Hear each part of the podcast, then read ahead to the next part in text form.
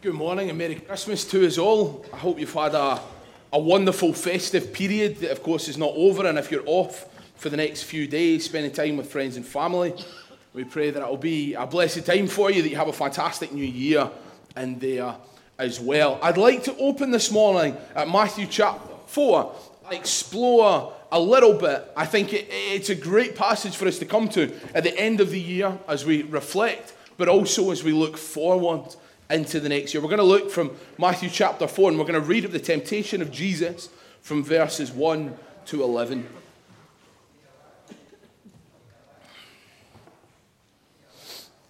And it reads The temptation of Jesus. Then Jesus was led by the Spirit into the wilderness to be tempted by the devil. And after fasting 40 days and 40 nights, he was hungry. And the tempter came and said to him, If you are the Son of God, command these stones to become loaves of bread. But he answered, It is written, Man shall not live by bread alone, but by every word that comes from the mouth of God. Then the devil took him to the holy city and set him on the pinnacle of the temple and said to him, If you are the Son of God, throw yourself down. For it is written, He will command His angels concerning you, and on their hands they will bear you up, lest you strike your foot against the stone. Jesus said to him, Again, it is written, You shall not put the Lord your God to the test. Again, the devil took him to a very high mountain and showed him all the kingdoms of the world and their glory. And he said to him, All these I will give to you if you fall down and worship me. Then Jesus said to him, Begone, Satan, for it is written, You shall worship the Lord your God, and him only shall you serve. Then the devil left him, and behold, the angels came and were ministering to him. Let's just pray. Our Lord and our God, in the busyness that surrounds us, would you still our hearts? Would you speak to each and every one of us this morning? Would you help us in this coming week to reflect on the ways in which we have glorified and honoured your name in this last year, but also the ways in which we know we need to grow, in the ways in which we know we need more of your grace and mercy in our lives, so that we may become mature believers, so that we may become people that are conformed more and more daily to the image of Christ. Amen. If you could take a tour over this last year and you could examine where you've spent your time, where you've spent your focus, where your emphasis has been, and where your thoughts have been, I wonder what some of the prominent answers would be. Jesus was led by the Spirit into the wilderness for tempting. He didn't stumble across Satan, but this was a scenario that was planned out by God. Why? Jesus was tempted so that every creature in heaven and on earth and under the earth might know that Jesus Christ is the conqueror. So that Jesus could expose Satan and his tactics and show something of the greater victory that was to come on the cross. I think it's important as we come to this, to this passage, just as we consider for a moment the nature of Jesus as he came and faced Satan. We know, of course, that Jesus, both fully divine yet fully man, met Satan. And it's important that we understand that God met Satan here as a man, not just as the divine incarnate God. What we see in this is we don't see Jesus using his divine powers as God to overcome the enemy, because that is what Satan wants him to do here. But actually, in this passage, Jesus used the spiritual resources that are available to us today. He used the power of the Spirit and he used the power of the Word.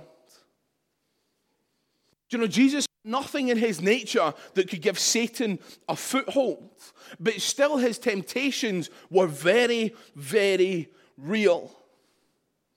Because temptation involves the will.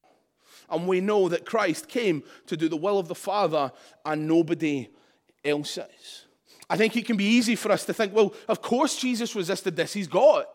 These weren't really temptations because, well, if I was God, I able to resist these temptations too. But it's important that we understand that this, these are real temptations And the importance of that is it makes it relatable for us. And actually, it means that we have a God that understands what it is to go through really, really hard things. We see the number 40 in this passage. There's a couple of things that are significant about this number 40 before we move into the three points here. But all three scriptures that Jesus quotes from are in Deuteronomy. And twice in Deuteronomy, we find Moses fasting for 40 days. The first, obviously, as he receives the Ten Commandments in Deuteronomy chapter 9. And interestingly, here we have Jesus fasting for 40 days, and the next day, or sometime after in Matthew chapter 5, we see the fulfillment of the law in the Sermon on the Mount. And then we see Moses fast as he comes down for another 40 days because he sees the golden calf and the idolatry of God's people. So he fasts for their sins. And then they send out the scouts for 40 days. They didn't believe they could overcome their inhabitants, they didn't have that faith. So they were sent for 40 years into the desert as a punishment for their rebellion. Do you know, we're shown here.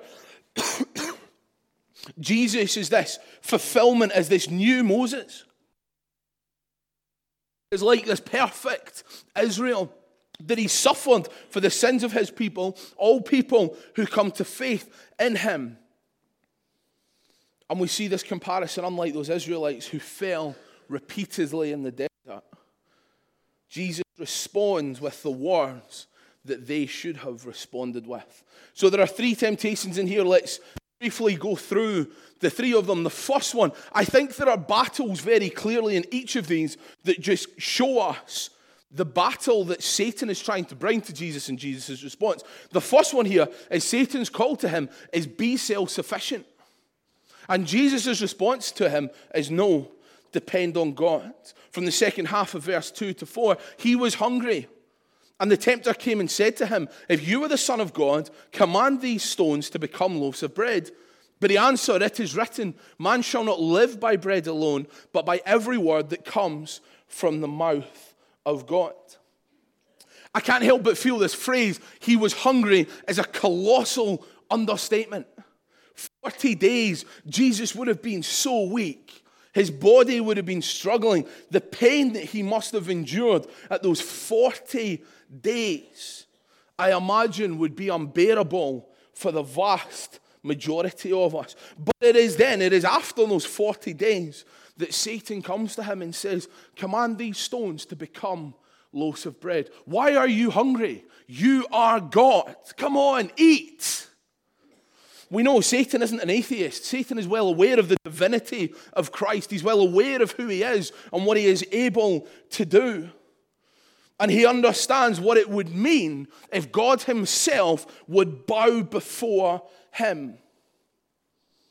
Come on, Jesus. There's rocks here. You're hungry. Just turn them into bread. Just come and eat, and everything will be okay. I wonder as we pause there, what is your reaction when temptation comes your way? Whether it be something you know you struggle with, something that comes out the blue, something that is frequent, I don't know. But what is your first reaction to temptation that comes your way?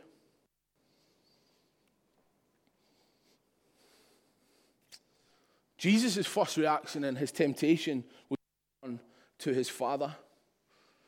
His response to Satan is, We shall live by every word that comes from the mouth of God. Do we?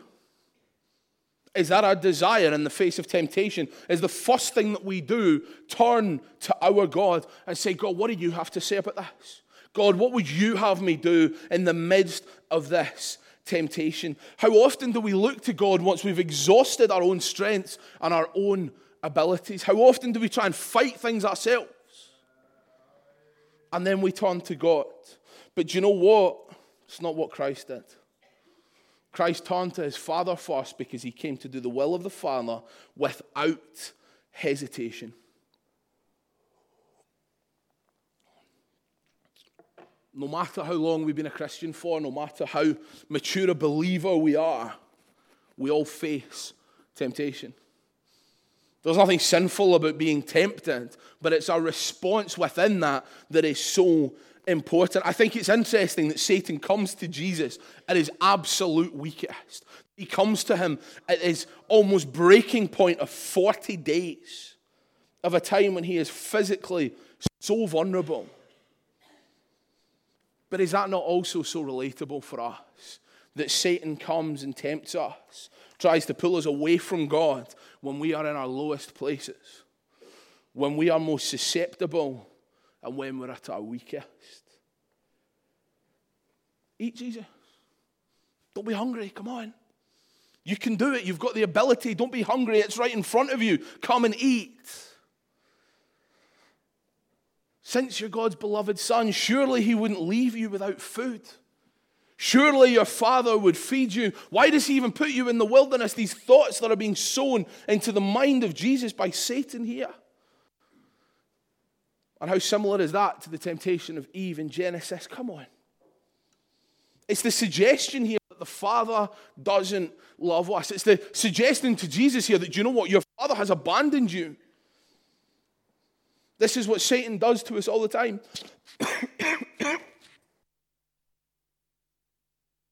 For you. If things aren't good, if things aren't positive, surely God wants you to be happy. Surely this can't be God. Because Satan is constantly looking to undermine God. The other suggestion Satan gives us here is use your divine powers to meet your own spiritual needs, is what he's putting on Jesus. When we put our physical needs before our spiritual needs, it mostly leads us to sin. When we allow our circumstances to dictate our actions instead of the will of God, it inevitably leads us to sin. We know for fact that Jesus could have turned those stones into bread. But the issue is, he would have been exercising his power independently of the Father. He would have been disobeying the Father, and he came to obey the Father. I love those words. It is written, Man shall not live by bread alone, but by every word that comes from the mouth of God. Deuteronomy chapter 8, verse 3, we find that. We spend a lot of time eating, especially at this time of year. But do we spend a lot of time feeding ourselves on what comes from the mouth of God? Because Jesus did. How can we expect to grow in our holiness? How can we expect to move forward in our godliness? How can we expect to grow in righteousness and live within the will of God if we are not living from what God has given us to grow in these things? The reality of this is that we will not overcome temptation. We will not overcome what is in front of us. We will not grow as mature disciples of Jesus just by sitting in church once a week or saying grace before we eat. But we must be committed to the feeding of our souls every single day. We must be committed to that in ourselves. We must be committed to that in our family. How committed are you? How committed have you been this year to the feeding of your soul? Do you long to see yourself drawn closer and closer to Christ? Do we desire to be a people that look to Christ over the temptation and the struggles that are in front of us?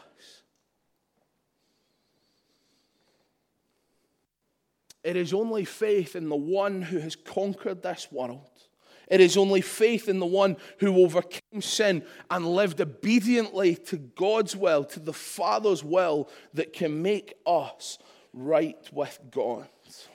I love the simplicity of what Jesus sets out for us, but Jesus uses truth to rebuke Satan. They weren't just words that he knew and he recited, but they were truths that he knew. They were things that he knew to be true. Don't rely on yourself because we are weak and we will fail. That is the desire of Satan that we would be so self sufficient we would have no reason for God. That you would constantly fail and constantly give in to temptation. But Christ came to the Father. We must turn to God in our wilderness and in our struggles. Secondly, Satan says to Jesus, Prove yourself. But Jesus responds, Trust in God. Verses 5 to 7. Then, Je- uh, then the devil took him to the holy city, set him on the pinnacle of the temple, and said to him, If you are the Son of God, throw yourself down. For it is written, He will command His angels concerning you, and on their hands they will bear you up, lest you strike your foot against the stone. Jesus said to him again, It is written, You shall not put the Lord your God to the test. The second temptation is more subtle than the first. This time, Satan uses the word of God to come back to Jesus. He's saying, okay, so you intend to live by the scriptures, that's fine. Then let me quote you a verse, let me come back to you and see if you will obey it. So here we have Satan and Jesus standing at the pinnacle of the temple, probably four or five hundred feet up above the Kidron Valley. And Satan here quotes for us Psalm 91, verses 11 and 12, where God promises to care for your own, for his own. And he says, you know what, if you really believe this, go and jump. If the Father really cares for you, go for it. It doesn't matter because he will protect you. And I love Jesus' response. You can almost detect the annoyance in his voice here, but he says, Again, it is written. Let me set you right. Again. Let me repeat myself. Let me tell you the truth here. And what this teaches us, what's really important, is that we never take one part of the Bible and separate it from the rest because we are to compare spiritual things with the spiritual. Do you know, we can prove almost anything by taking an isolated text from the Bible, removing it from its context, reading things into it. And that's exactly what Satan does here. He removes the words in all your ways, which are rather important. The verses actually read, For he will command his angels concerning you to guard you in all your ways. On their hands they will bear you up, lest you strike your foot against the stone. What this is telling us, what Psalm 91 gives us, is that a child of God that is walking in the will of God will be protected by God. But Satan removes, he removes in his ways, in the ways of God. And actually, what Satan's asking him to do is a complete contradiction of those verses in context. And again, we see Jesus' response. This time, Deuteronomy chapter 6, verse 16 You shall not put the Lord your God to the test. In Exodus 17, the Israelites failed to trust God and they tested him. The people said to Moses, Moses, there's no water here. Why did you bring us out of Egypt? Do you want to kill our children? Do you want to kill our animals? The people failed to trust in God. Instead, they came to test God. But again, we are told do not tempt God. But how easy it can be for us to do. Do you know, again, Satan wants us to be self dependent. He wants us to rely on ourselves so there is no need for God. But the call of Christ to each of us is not to test God, but to trust in God. And how we know that that is easier at some times than others. How hard we know it can be to trust God when we have not a clue what His will is that is in front of us. We cannot make sense of the circumstances that surround us. And it asks that question Do you find yourself in the middle of that wilderness this morning? Do you find yourself in a place of desperation, of struggle, of temptation?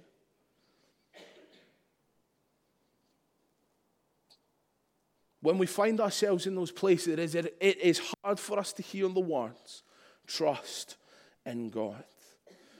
But do you know what? The beauty of this, the beauty of Christmas, Emmanuel, God is with us, is that God is with us in that wilderness. That God is with us in those moments of temptation. That God is with us at our weakest points. And in every wilderness, God is present. God is with us in our mess. He is with us in our temptations, He is with us in our wilderness. And thirdly, in verses 8 to 11, Satan says, Worship me. God, Christ says, Worship God. Again, the devil took him to a very high mountain and showed him all the kingdoms of the world and their glory. And he said to him, All these I give you, if you fall down and worship me. Then Jesus said to him, Begone, Satan, for it is written, You shall uh, worship the Lord your God, and him only shall you serve. Then the devil left him, and behold, angels came and were ministering to him. Satan offers Jesus a shortcut to his kingdom here. Jesus knew that he was going to suffer and he was going to die before he entered into his kingdom.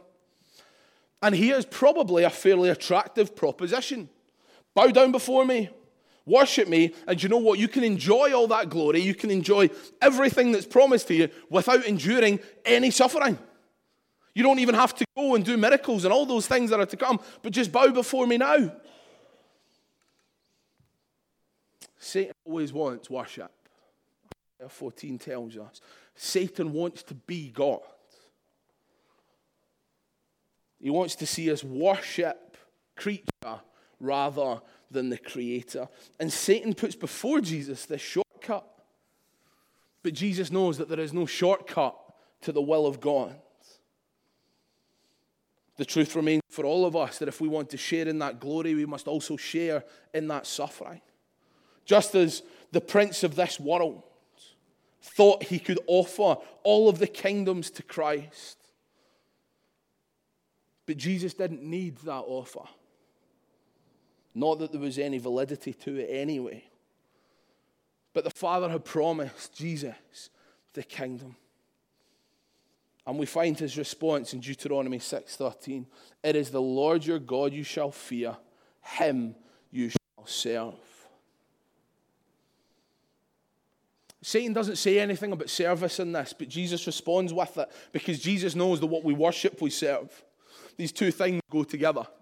Whatever we praise, whatever we put at the center of our lives, inevitably that is what we serve. We serve what is most important to us. These two things are inseparable. We can't fill ourselves with one thing and be doing something else, but inevitably those things work out together. You shall worship the Lord your God, and him only shall you serve. And Satan slithered away, a defeated enemy. But we know that he didn't give up. We know that through Peter again, Satan tempts Jesus to abandon the cross. But even for Jesus, that victory never guaranteed freedom from further temptation while he was here on earth. If anything, victory over temptation in, in certain situations and circumstances makes Satan try harder. I just want to focus on those words that you shall worship the Lord your God, and him only shall you serve. And this past year, has your life been a living sacrifice of worship and service to God?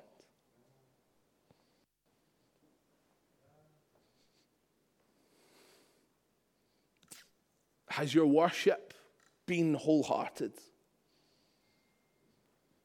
Has your life been marked with prayer and the study of His Word?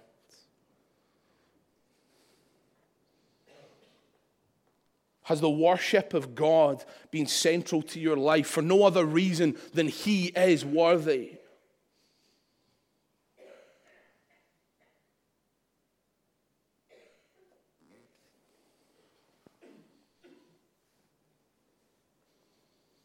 Matthew 6 24, no one can serve two masters, for either he will hate one and love the other, or he will be devoted to the one and despise the other. He offers the example, Jesus offers the example of money in here, but we know that anything can be a master to us. Jesus couldn't serve his Father and give in to the temptation of Satan because he was the sinless one, incapable of serving two masters. as we look and reflect on this past year, for some of us, it has been a rough, rough year. For some of us, it has been a year of great encouragement and great blessing. Some of us have known great loss. Some of us have known the joy of new life. And as a church family, we all feel that. We all know what it is to, to, to suffer, but also to rejoice. This call of Jesus is real. That the wilderness that we face is real. That each and every one of us, in whatever way it may be, however we find ourselves, however things affect us, can we in that say, I will trust in God? Can we see through the mess? Can we see through the stuff that makes no sense? And can we stand as Jesus stood there before Satan and say, I will worship the Lord my God and I will serve him and him only? We are called to be a people that are growing.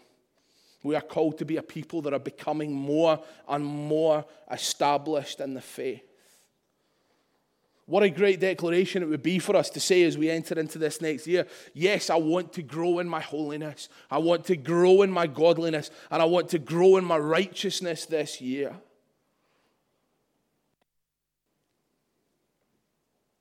The words of Hebrews 2, verse 18, sum up this temptation so well. For because he himself has suffered when tempted, he is able to help those who are being tempted. This is the great hope for this year ahead.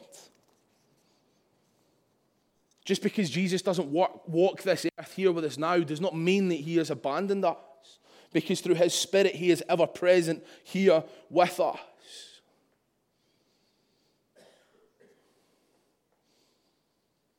Jesus' first response in all three of these situations was to turn to the Father. That's my prayer for each of us this year, that that would be our first port of call. Whether it be trivial, whether it be massive, whatever it may be, whether the good or the bad or anything in between, would we be a people that are marked by our turning to God? Let us turn to God in our need and our struggle and our temptation. Why? Because we can't help ourselves. Have you ever tried not to sin? Have you ever gone to bed and said, Tomorrow I'm not going to do that? How long has that ever lasted? It doesn't. Then the devil left him, and behold, angels came and were ministering to him. I love this. That at the very, one of the very weakest points that Christ had here on earth, he was still powerful enough to defeat Satan. But you know, the suffering that he faced here dwarfs into comparison of the weight of the sin and shame that he took to Calvary so that you and I might be free from our temptation and sin once and for all. Sadly, we still live with the consequences of our sinfulness here on earth, but we know that that will not happen for eternity, that we will spend eternity with Christ in the place that is free from all sin and shame.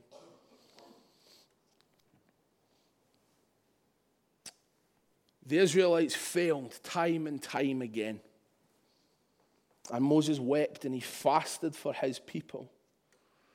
And here we see Jesus, the one who pays the ultimate price for our sins, the one who was tempted to the biggest extent but did not sin. He did not leave God, but instead he honored God using the words that the Israelites should have used.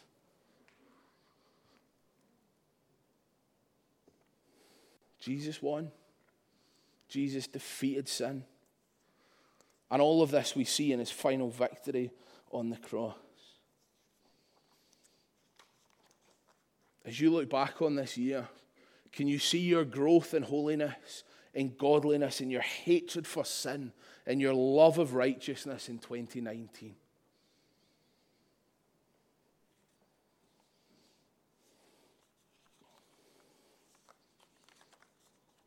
The good news is, if the answer is no, that doesn't have to mark this next year. My prayer for all of us is in this next year that we would grow in our holiness and our godliness and our hatred of sin and our love of righteousness. Let's be a people that put God first before all. If Jesus needed the Father in those moments, how much more do we need our God to be with us? Let's pray.